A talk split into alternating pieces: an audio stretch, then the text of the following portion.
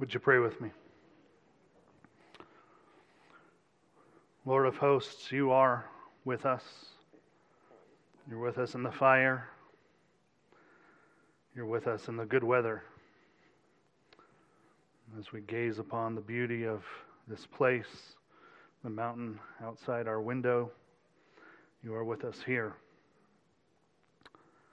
Thank you, Lord, that you are with us, holding us close to yourself. As Jason prayed, holding us close to your heart. Thank you, Lord, that you are mighty and yet kind, powerful and humble,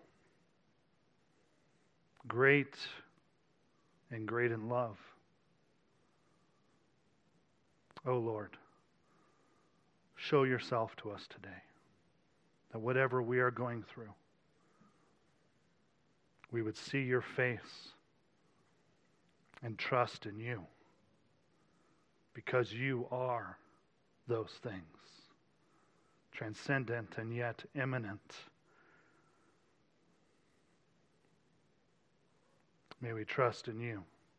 May we hear from you today in the midst of everything that we are going through. In Jesus' name we pray. Amen. The year is 570 BC.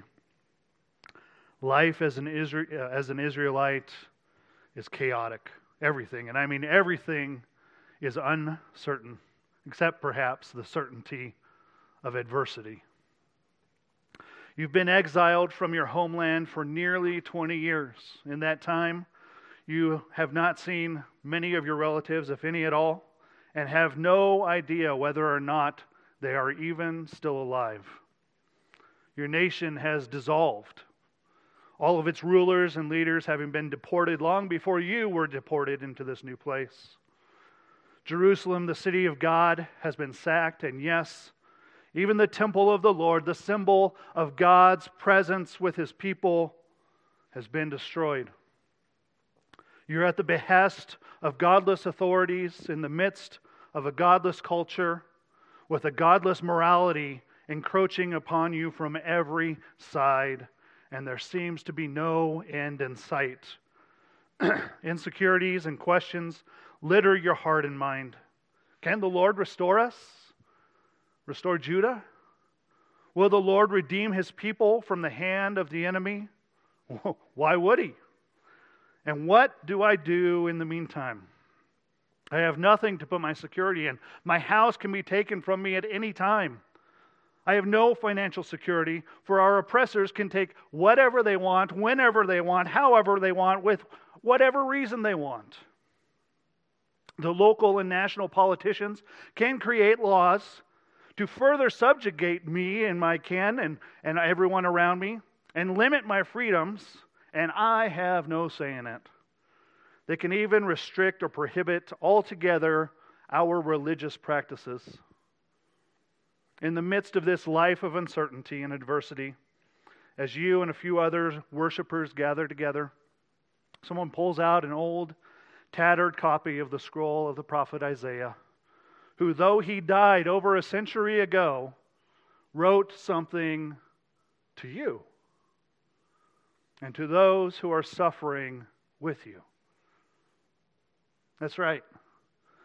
Not only had Isaiah prophesied to his own generation during his lifetime about what was going to come, that Israel and Judah would go into exile under Babylon, but he had also penned words directly from the Lord to those future exiles, long before they were even a, a, a twinkle in their mother's eye.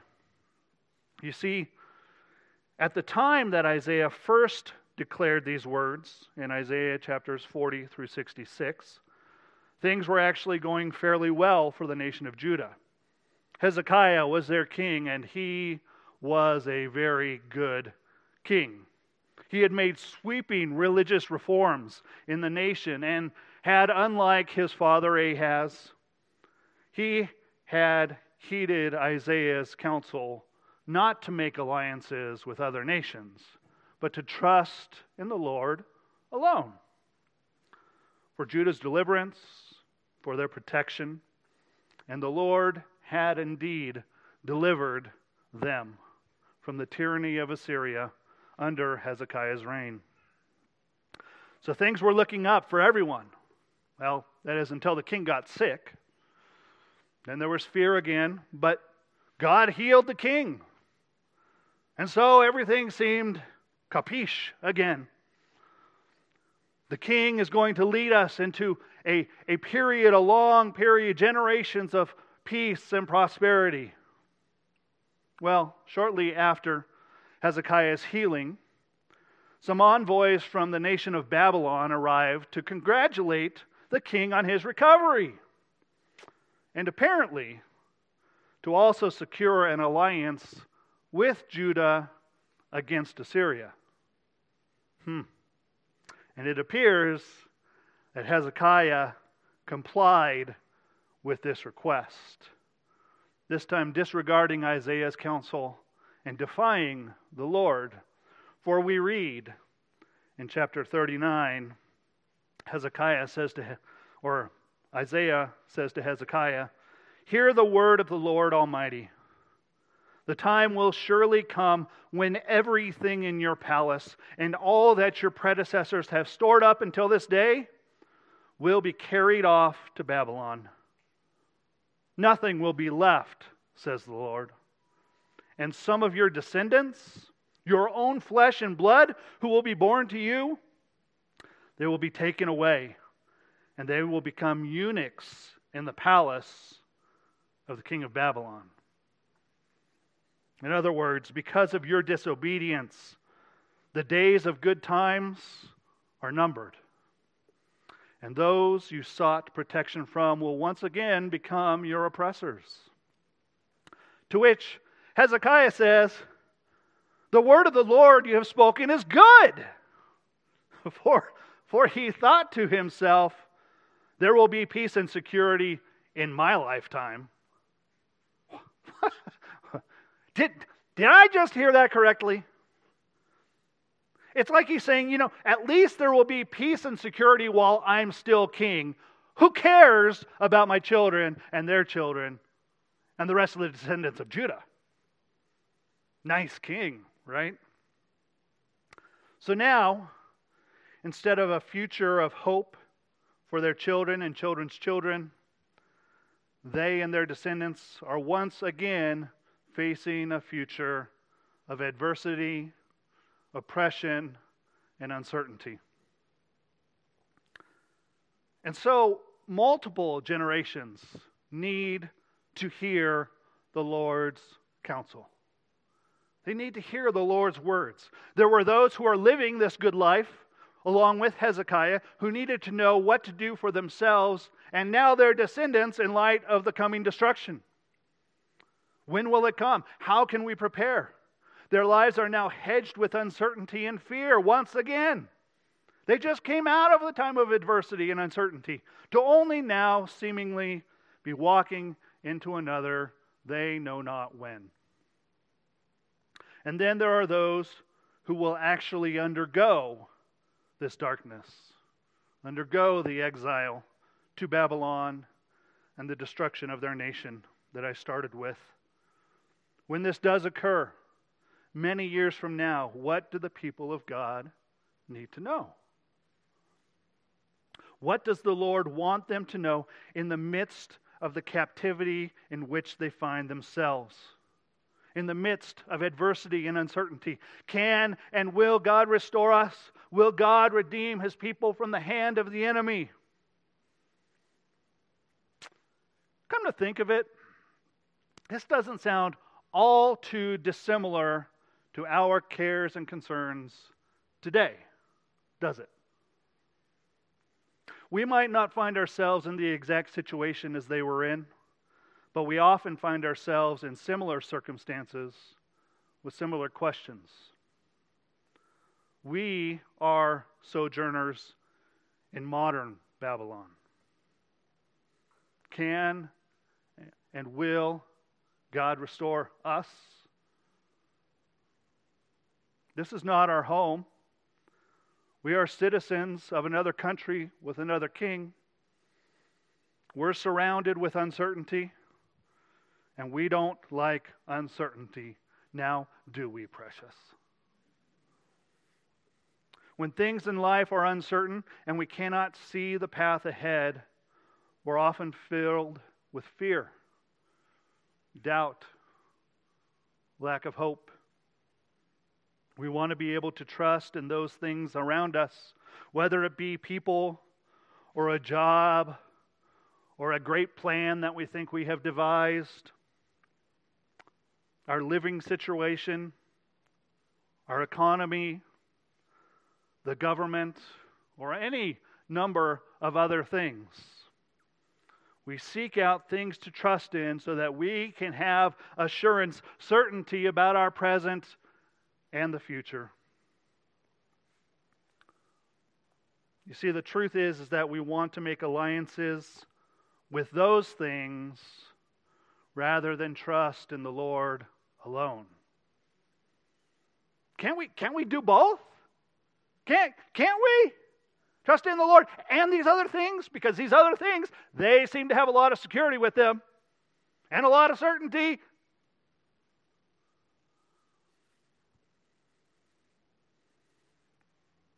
The problem is that those things will let you down. People will let you down. The economy will let you down. The government is not meant to be a source of security, nor our people, our house, our job, or our plans. We are not to place our trust in those things, but in the Lord alone. God's requirements of his people have not changed. He wanted their sole allegiance and for them to find their hope and trust in Him alone, not in the things that are not trustworthy. And He wants us. He wants us and our sole allegiance, and for us to find our hope and trust in Him alone and not in the things that are untrustworthy. And so every generation of God's people has found themselves in the midst of many uncertainties. And the words of Isaiah 40 through 55 are as pertinent to us as they were to the people of God 2,500 years ago. This is part of the beauty and the wonder of biblical prophecy. Biblical prophecy is amazing because of its many dimensions. It is able to communicate imminent truths to people of multiple generations.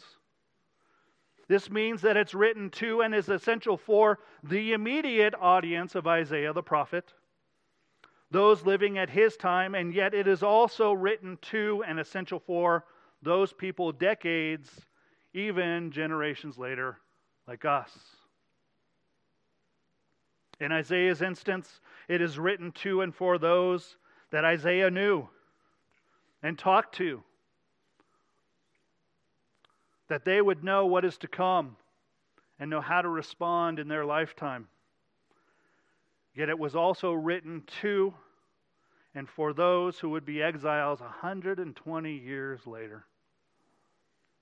Further, it is also written to and for those in still later generations, for those who lived around the time of Jesus' life. And it was written to all of God's people in every succeeding generation as well. The best illustration I've heard to try and grasp is the mountain view, which you guys have been seeing on the screen. We picture Isaiah prophesying to a nearby mountain, and yet he speaks not only to concerns, or he, what he says not only concerns the mountain in front of him, but has the other mountains in view that are further away. He's speaking one message, that has multiple mountain ranges in view. And the content of biblical prophecy not only addresses temporal earthly realities in these different times, but also contains spiritual realities as well. Isaiah speaks of concrete historical realities which also foreshadow future physical and spiritual realities. Isaiah chapters 40 through 55 are filled, filled with all of this. Isaiah prophesies future earthly events concerning the nation of Judah and Israel, as well as of the whole world. He speaks of events that will occur a hundred years from his writings, others half a millennium away, and still others thousands of years into the future, like we are. Not only foretells future events, but also provides counsel from God from those who will undergo those events. And these aren't just truths concerning Judah and Israel. In fact, a great deal of the content in these chapters is also dealing with all of humanity and their need for a Savior. The Savior will come through Judah, but is for all mankind. You see, Judah and Israel are real nations that are undergoing real events in real history, and yet they simultaneously serve as spiritual types and shadows, pointing to the need of each and every human being to trust in the Lord alone for the salvation of their souls. As Israel and Judah need the Lord to save them, so every human being from every tongue, every tribe, every nation needs the Lord to save them. As Israel and Judah needed a Messiah, a Savior, so we need a Messiah, a Savior. And so, in these chapters that we will be covering over the next, I don't know, 13, 14 weeks, something like that, we will be seeing portrait after portrait prediction after prediction concerning the Messiah, Jesus the Christ. I'm reminded of the time when Jesus was walking with a couple of disciples on the road to Emmaus, and we're told, and beginning with Moses and all the prophets, he interpreted to them in all the scriptures the things concerning himself. That would have been boss. I'm just telling you. I want to be that guy walking along. Jesus starts telling me everything. That pointed to me, and that pointed to me, and that pointed to me. Oh, let's open up Isaiah. You want to see me in Isaiah? I'm there. Isaiah is filled with scriptures concerning Jesus. In fact, I, I kind of did a little study, and there are more than 100, it's actually more than 150 direct quotes or allusions to Jesus in the New Testament of Isaiah. That's a lot. The person of Jesus in his humanity and his deity, his humility and his supremacy are foreseen in Isaiah. The positions of Jesus as prophet, as priest, as king, servant, and Messiah are foreshadowed. The passion of Jesus from his sinless life, his death on the cross, in the place of the elect, taking upon himself the penalty for the sins of all his people that they would receive atonement is foretold through the words and imagery of Isaiah. Wow! I need a little head exploding thing right there. That's what I should have done.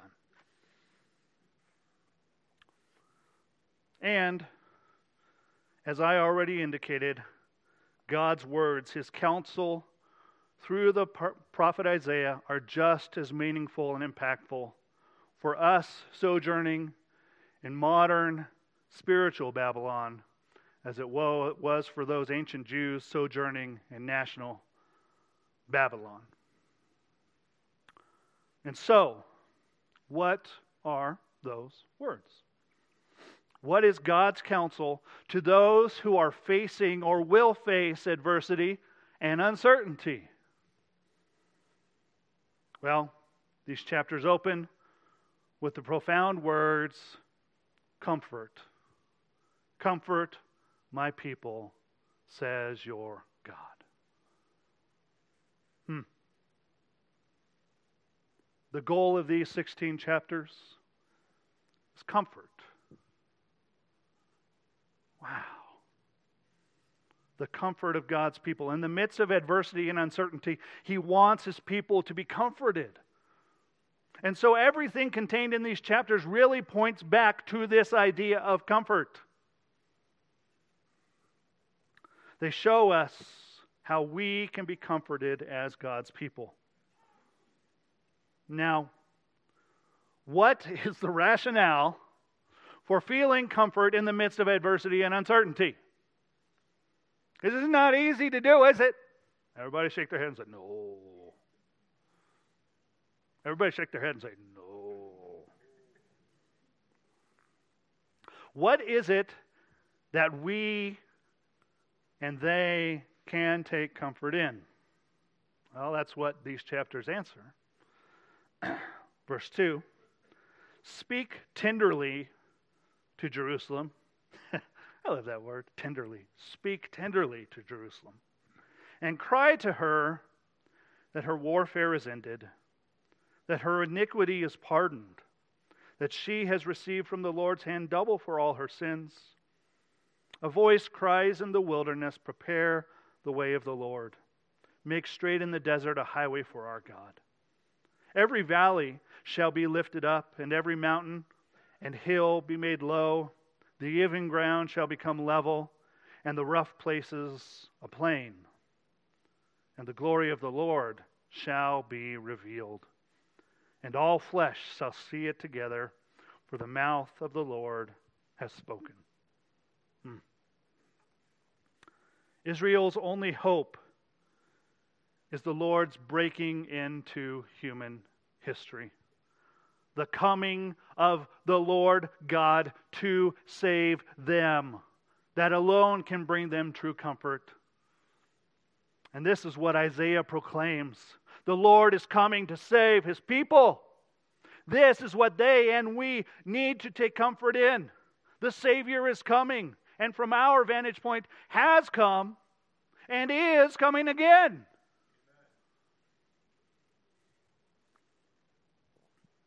And so, because God is coming, he tells ancient Israel, prepare the way of the Lord.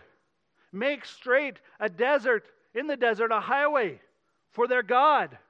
For his glory shall be revealed to them. So get ready. Prepare. He's coming.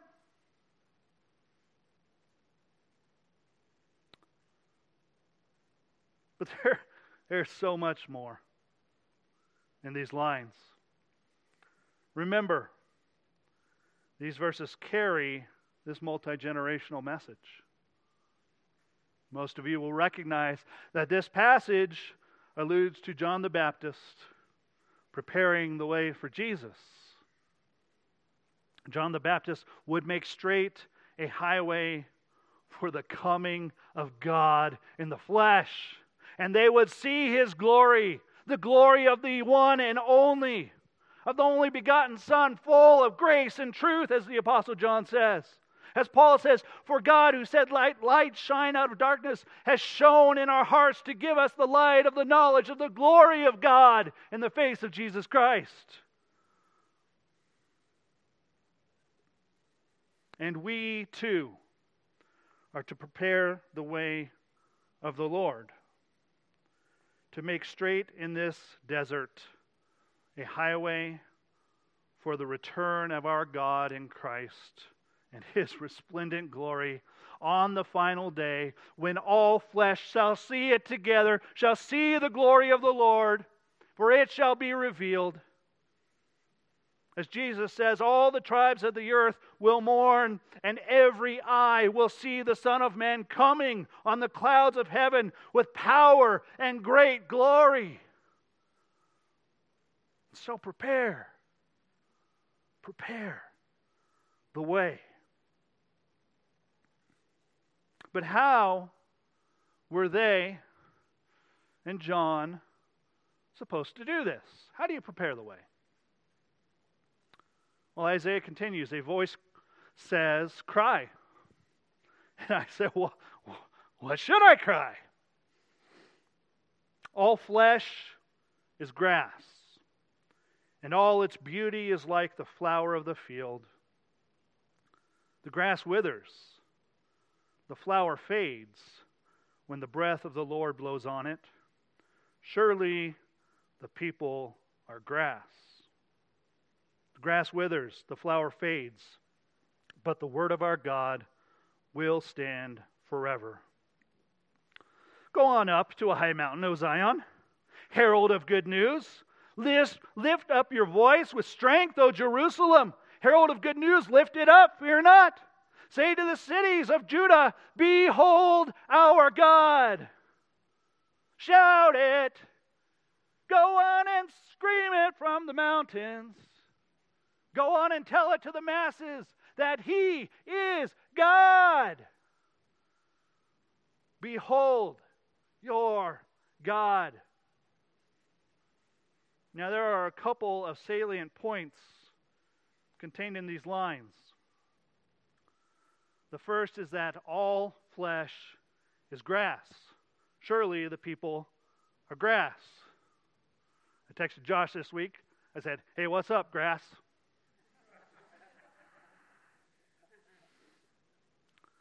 Isaiah is here contrasting humanity, its leaders, its creations, its institutions, its promises, with that of the promises of God. We might make much of ourselves and our governments and our abilities, but they are grass. what is grass? What, what is, he, these are metaphors pointing to the frailty, the fleeting, fleetingness, there's a word for you, the fleetingness of humanity. That people and their institutions are transitory. That's a shout out to Rich if he's around here. He gave me the transitory word. They shall end. Surely they and all they say will all wither away as the grass withers and the flower fades. This will happen when the breath of the Lord blows upon it. But contrast this with God's Word. God's Word is sure because God is sure. What God says will come to pass. What God says is reality. All his promises are yes and amen. And so, we must cry out to the people. We must be the herald of good news of God's unchanging and certain word that brings comfort. And the message we must cry out is this Behold your God. That's the message. Behold your God.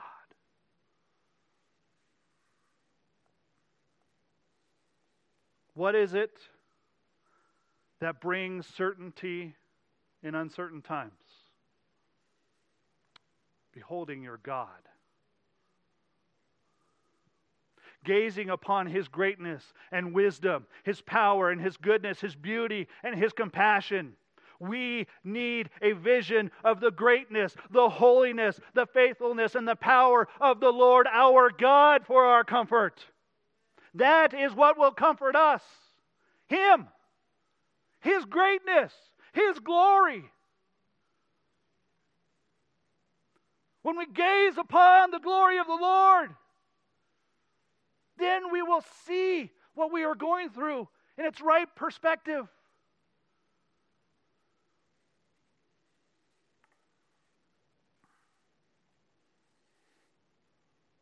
And this is what Isaiah does. Through the elegant, often sublime poetry in these next verses. Bringing out image upon image, metaphor after metaphor to depict for his listeners the undiluted greatness of the Lord God, so that they behold their God and are comforted by that vision.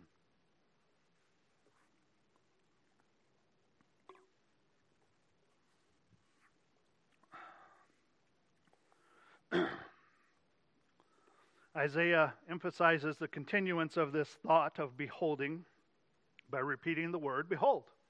Verse 10 Behold, the Lord God comes with might, and his arm rules for him. The NIV translates these lines See, the sovereign Lord comes with power, and he rules with a mighty arm. And this is really the point of all that is to follow that God, the one who is coming for his people, is the sovereign Lord. He comes with power. The sovereign Lord comes with power. He is sovereign over all. What does that mean? It means that the Lord exercises utter, complete, total, comprehensive, whatever word you want to use, rule over all things. He cannot be thwarted. He cannot be defeated. He cannot be inhibited or limited. He rules with a mighty arm. What will follow in the stanzas below is a poetic description of this mighty arm and inexorable rule. That's a good word, isn't it? I like words. Big words that convey awe.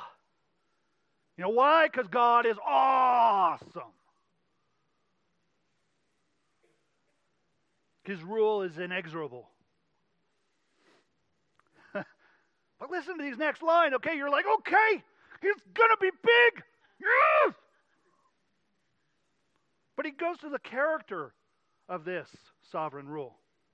He says, Behold, his reward is with him, and his recompense before him. In other words, it is just. Just what, you might ask? No. Just. That is, there is no injustice in his sovereign rule.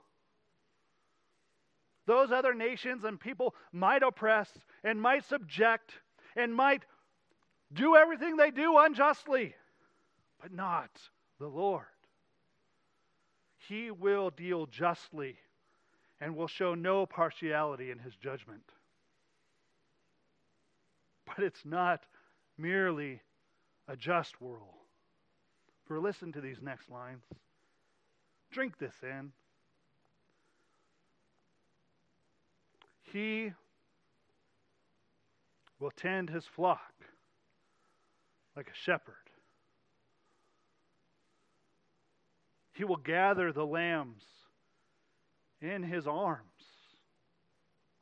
He will carry them in his bosom and gently lead those that are with young. What, what a picture. What a picture. Look at how his mighty arms treat those under his care. He enfolds them, he gathers them. He gathers his lambs and holds them closely to him, to his bosom, and gently leads them. His bosom is a metaphor, it means close to himself, near to his heart. It suggests kindness, nearness, intimacy. That is his heart toward his people. This is not a tyrannical rule, but a kind and compassionate, tender hearted, deeply devoted love and care for his people. So I was meditating upon this. I was reminded I was reminded of a lot of songs, by the way. But of the song Awesome God from Rich Mullins. Our God is an awesome God. He reigns. There's the sovereignty. He reigns from heaven above. How does he reign? with wisdom, power, and what? Love. Our God is an awesome God.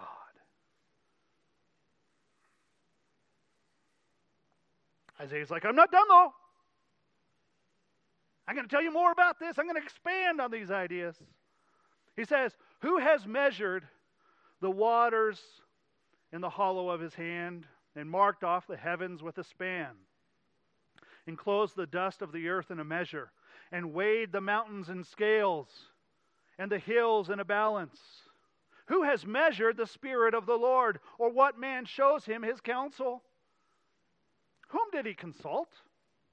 And who made him understand? Who taught him the path of justice, and taught him knowledge, and showed him the way of understanding? I'd like to know. He wasn't saying, I like to know, was he? Isaiah is wanting his readers to envision the bigness of God. My God is so big, so strong, and so mighty. There's nothing my God cannot do. His grandeur, His enormity. Listen to the repetition. Who has measured the waters in the hollow of his hand? Who has measured the heavens? Who has measured every grain of sand, the dust, the dirt of the earth that forms the mountains? Who? Nobody. We cannot measure these things, for they are so completely beyond our grasp. I've told many of you that Jen and I are getting ready to go to the ocean. And you sit there and you hear the waves crashing, shaking the ground as you're sitting there. And you get the sense of smallness and yet a sense of peace at the same time. It's so big. And I'm just seeing a little bitty, bitty, bitty piece of the ocean. And it's powerful. Millions, billions of gallons of water that I'm staring out at, listening to crash against the rocks. It's just a little speck compared to the rest of the oceans.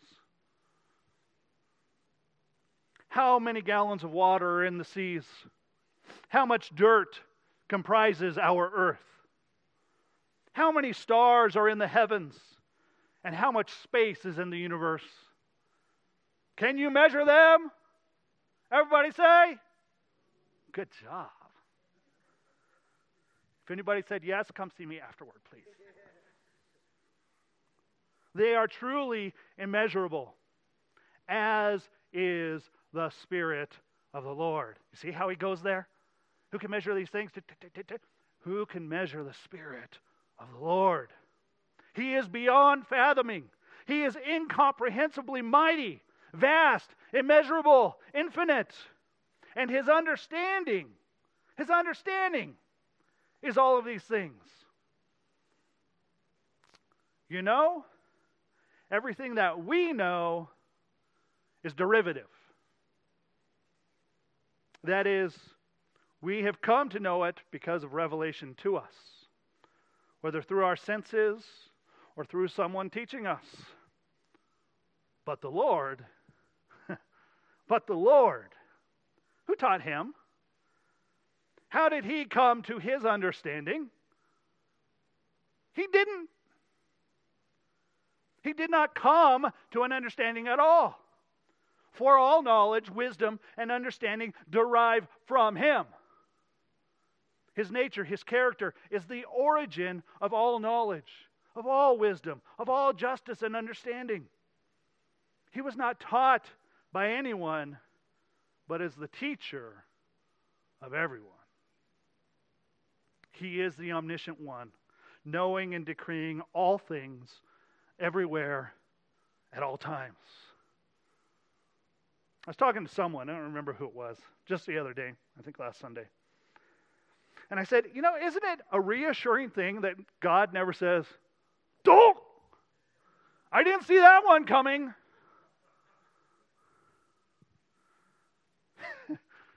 God is never taken by surprise. He's never caught off guard. He knows all things perfectly and gives perfect counsel at all times. Verse 15 Behold, the nations are like a drop from a bucket. the nations are like a drop from a bucket and are accounted as the dust on the scales. Behold, he takes up the coastlands like fine dust. Lebanon would not suffice for fuel, nor are its beasts enough for a burnt offering. All the nations are as nothing before him. They are accounted by him as less than nothing and emptiness. Isaiah now applies these characteristics of God's sovereign rule to Israel's setting, to being under the thumb of Babylon, this great mighty nation. After having been under the thumb of Assyria, that great mighty nation, after having been under the thumb of Egypt, that great, mighty nation, nation after nation, threatening, oppressing, enslaving, and yet God says that the nations are like a drop in the bucket and are accounted as dust on the scales.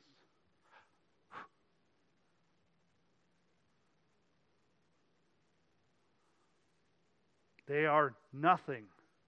Before Him, nothing. That means they have no say. They cannot thwart God. They are like the ant looking up at the big boot, raising his arm or tentacle, saying, No, I will defy you.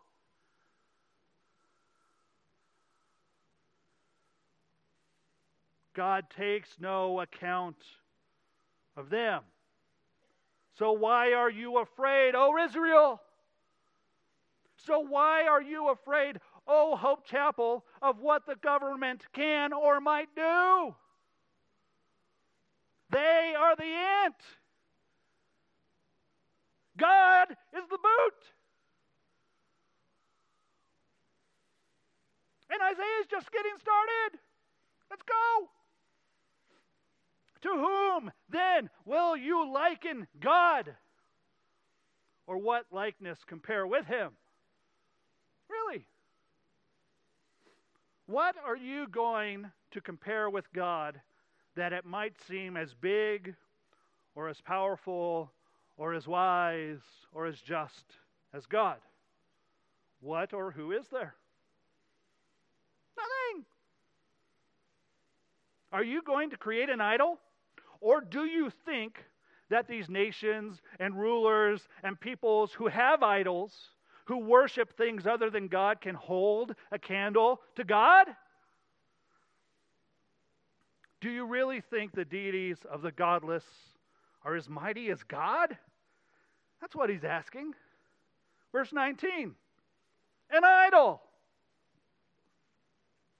A craftsman casts it, and a goldsmith overlays it with gold, and casts it for it silver chains.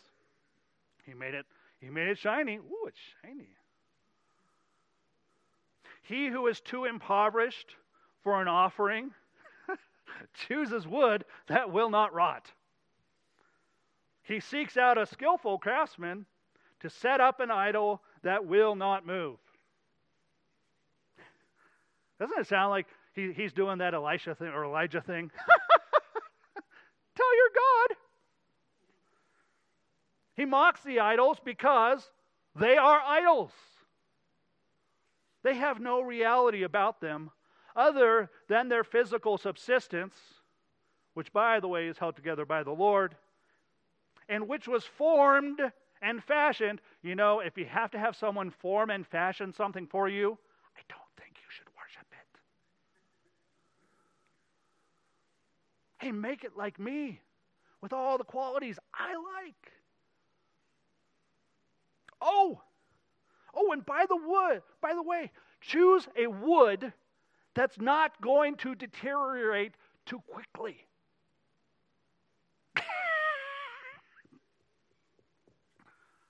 really? And you want to worship this thing? You want a God who's not going to deteriorate too quickly? And then Isaiah says, after crafting it, they set up the idol that will not move. He had to have been laughing when he wrote this, right? That idol that you have finally crafted, you set it up. Okay, come on. You can do it.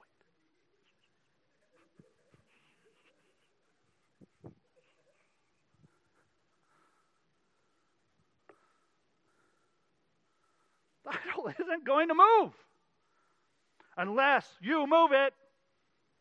Do you see the problem? It is powerless to do anything, it's inanimate, it has no ability, and therefore, no power or ability to make any difference in your life or for those nations. It can do nothing for them. Nothing. What is nothing? According to Aristotle, it is that which rocks dream about.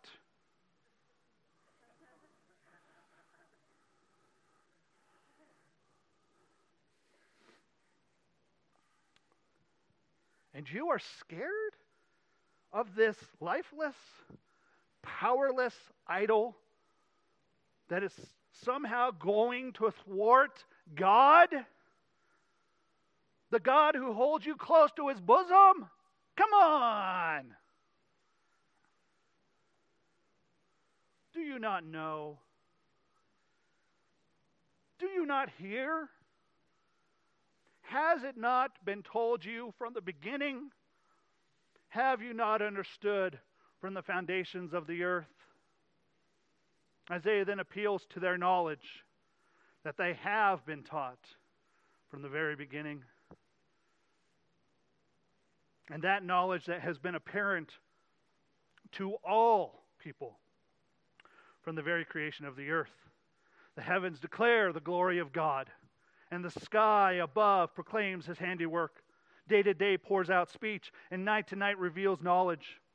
There is no speech, nor are there words whose voice is not heard. Their voice goes out through all the earth, and their words to the end of the world.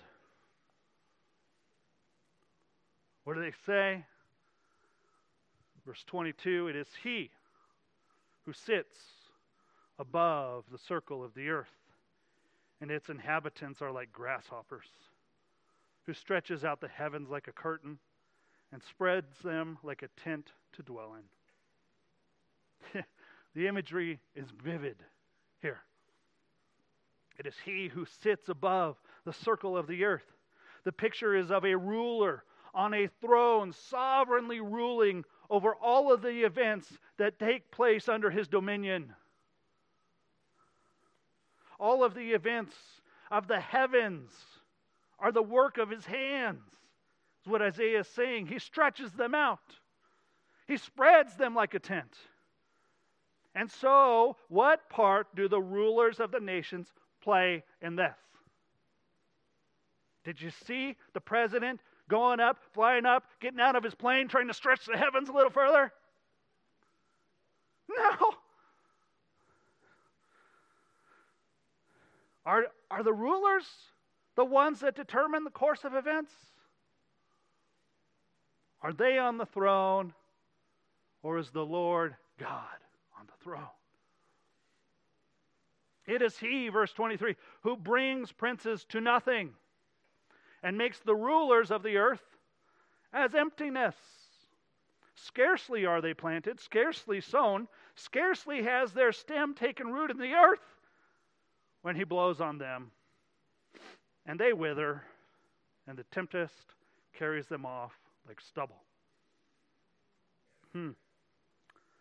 Barely have they been enthroned as an earthly ruler before they are dethroned by God. Here's that grass metaphor again, with God blowing on it once again. The grass withers when God blows upon it. All he has to do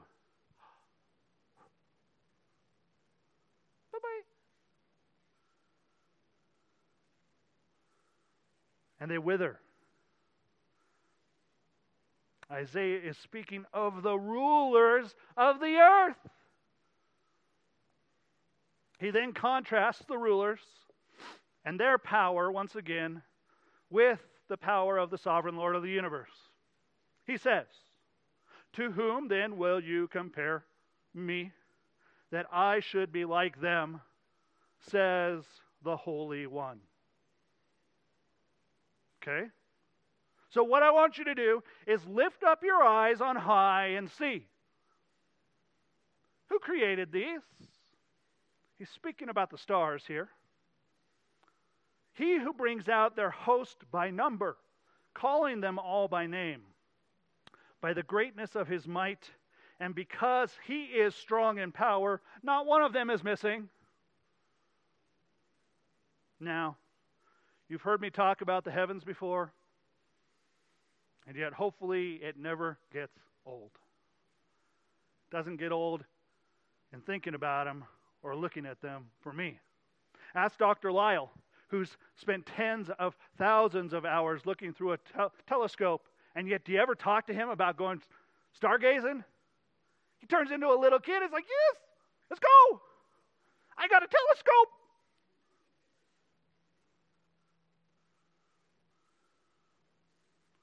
Now, on a clear night, when you're a fair distance away from all of the lights of this city, you'll be able to see the Milky Way galaxy. Any of you seen the Milky Way? Beautiful, isn't it? This is a galaxy of which we are a part. As you gaze up at that little hazy cloud, what you are seeing is actually several million suns stars, along with star clusters and nebula in that little hazy cloud. There's so much more beyond that. I remember one time when Dr. Lyle and I were stargazing, and he was able to bring into focus the Andromeda galaxy. He turned to me and he said, uh, What you're looking at is the largest thing you will ever see. There, through the lens, we were looking at over 100 billion, with a B, suns. 100 billion stars. Many of them thousands of times larger than our own sun.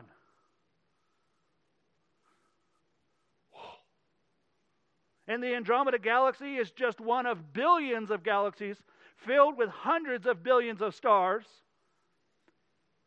And Isaiah says, And the Lord brings each of them out, calling each and every one of those stars by name. I had a hard time remembering the names of two people I had met a couple weeks ago. He knows all of them. He called them by name, He brought them into existence, demonstrating His power. He is God. Our God is an awesome God. He reigns from heaven above with wisdom, power, and love. Our God is an awesome God. This is the God who is coming for you, O Israel. This is the God who is coming for you, Hope Chapel. Therefore, Isaiah now turns to his listeners.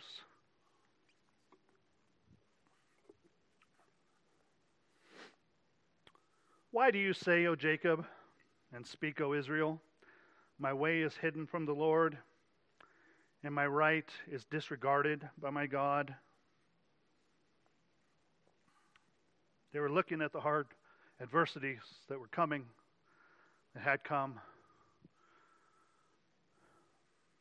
When things do not go as expected, when our future or even our present is clouded with uncertainty, and we do not know where our next meal will come from or how we'll make rent,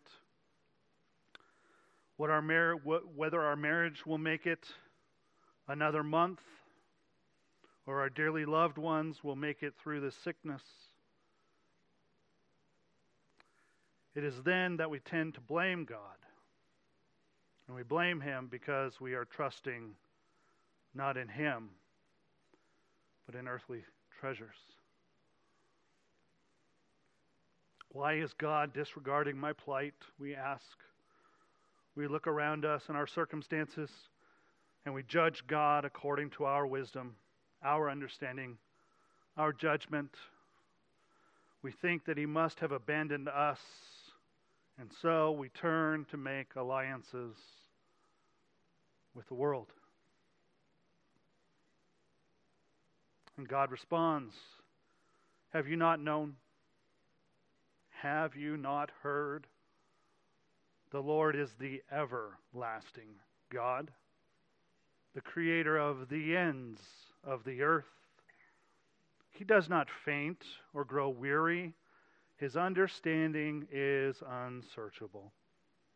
In other words, in the midst of these things, remember who God is. As you once beheld him, so behold him again. He is the everlasting God who is present to you every moment past, present, and future. He is and always will be God over all, the eternal one who is from everlasting to everlasting. Further, He is the creator of everything. The ends of the earth is an idiomatic expression meaning everyone and everything everywhere. Now, it's not hard to remember, is it? There is nothing in the earth or on the earth or above the earth that was not created by God and is therefore under his sovereign rule. Gee, this is beginning to sound a lot like Paul's description of Jesus in Colossians 1, isn't it? Everybody say, yep. He is the firstborn, the ruler of all creation. For by him were all things made in heaven and on earth visible and invisible, whether thrones or dominions or rulers or authorities. All things were created through him and for him. And he is before all things. And in him all things hold together. The Lord does not, therefore, faint or grow weary. His sovereignty has not been exhausted. His power over all things, every nation and person, over the weather and the seas, the principalities and the powers, continues uninterrupted and just as comprehensive as it was when he created it. His arm does not grow weak. He doesn't expend energy. I know, we do. We have a hard time comprehending that, don't we? Whew, I'm tired. I'm going to go home and take a nap after this. God doesn't take naps, He doesn't need to. All power is contained in Him, and He doesn't expend power, He is power. His arm cannot be weakened. He has and always will be in utter, total control with indomitable power. That one's for you, baby. We were talking about indomitable. That's another good word, isn't it? It's spelled with a T, by the way. And so, even though you are struggling, are fearful in the midst of adversity, and can find no certainty in the things of this life, remember that the Lord, He gives power to the faint. And to him who has no might, He increases strength. Even youths shall faint and be weary, and young men shall fall exhausted. But they who wait for the Lord shall renew their strength. They shall mount up with wings like eagles. They shall run and not be weary. They shall walk and not faint. Hmm. Chew on that. These are some of the most beloved and treasured words in all of Scripture. In the midst of a dry and weary land, in the midst of modern Babylon, in the midst of fear, adversity, and uncertainty, the Lord will increase and renew our strength so that we soar above it all. We will run and not be weary. We will walk and not faint. This is our comfort. This is our hope.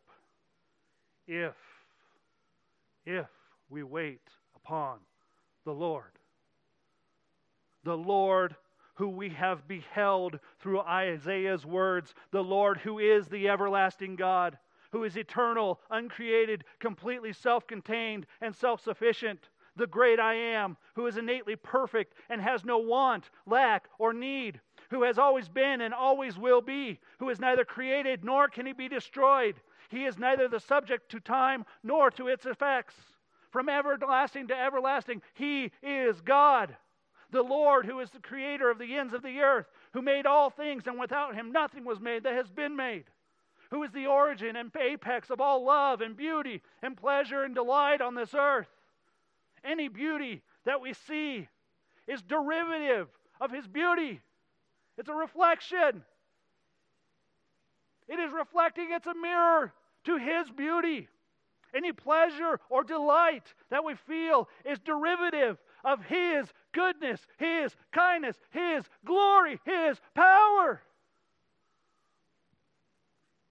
The Lord, whose understanding no one can fathom. He knows all persons, places, things, and events exhaustively. He not only knows all that has happened, but all that is happening and all that ever will happen. He knows every possible contingency, but he doesn't know them contingently. He cannot learn or forget, be surprised or deceived. This is the sovereign Lord who rules with a mighty arm. He is the infinite source of all power in and of himself. His power is without limit and is inexhaustible. He can do anything he wants to do, whenever and however he wants to do it. He cannot be controlled, overthrown, defeated, thwarted, inhibited, or limited. It is he who sits enthroned above the circle of the earth and stretches out the heavens, who brings princes to naught and reduces the rulers of this world to nothing. And he holds you close to his bosom. These mighty arms, he holds you close. This is my beloved. I am my beloved, and my beloved is mine. It is he who tends his flock like a shepherd and gathers his lambs in his arms and. Carries you. Hmm.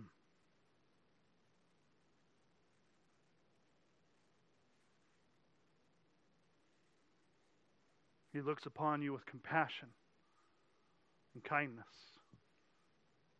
love and goodness. It is to Him that we must turn. When all around my soul gives way, He then is all my hope and stay. In Christ, the solid rock. In the Lord God in Christ, the solid rock we stand Don't look to politicians or to world rulers, to Biden, to Trump, to Putin. Do not look to Colorado Springs' next mayor. Don't look to your employer or your landlord. Don't look to the state of the economy or to the moral state of the union. All of these things, all of these things are untrustworthy. So that, is that great? There's a so that because he's the sovereign ruler. He made all these things untrustworthy. So that you trust in the one who is trustworthy. The Lord, God in Christ. Trust in Him, and you will be comforted. I end with David's words Be gracious to me, O God, for man tramples on me. All day long, an attacker oppresses me. My enemies trample on me all day long, for many attack me proudly. When I am afraid, I put my trust in you. In God, whose word I praise, in God I trust. I shall not be afraid. What can flesh do to me? This I know that God is for me. This I know that God is for me. Everybody repeat that with me. This I know that God is for me. In God, whose word I praise, in the Lord, whose word I praise, in God I trust, I shall not be afraid. What can man do to me? Let's pray.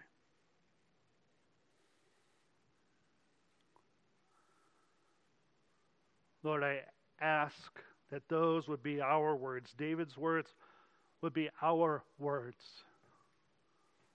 And God, I trust that we would know, Lord, that you are for us.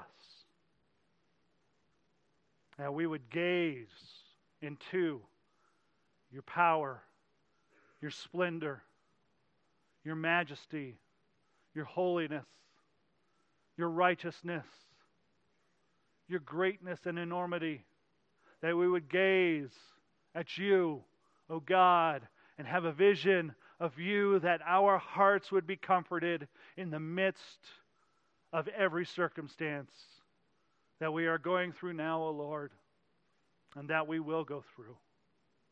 Thank you for those because in them we see their untrustworthiness, so that we can trust in you, the one who, call, who holds us with his mighty, mighty arms close to his heart. May we take assurance and comfort in this. In Jesus' name we pray. Amen.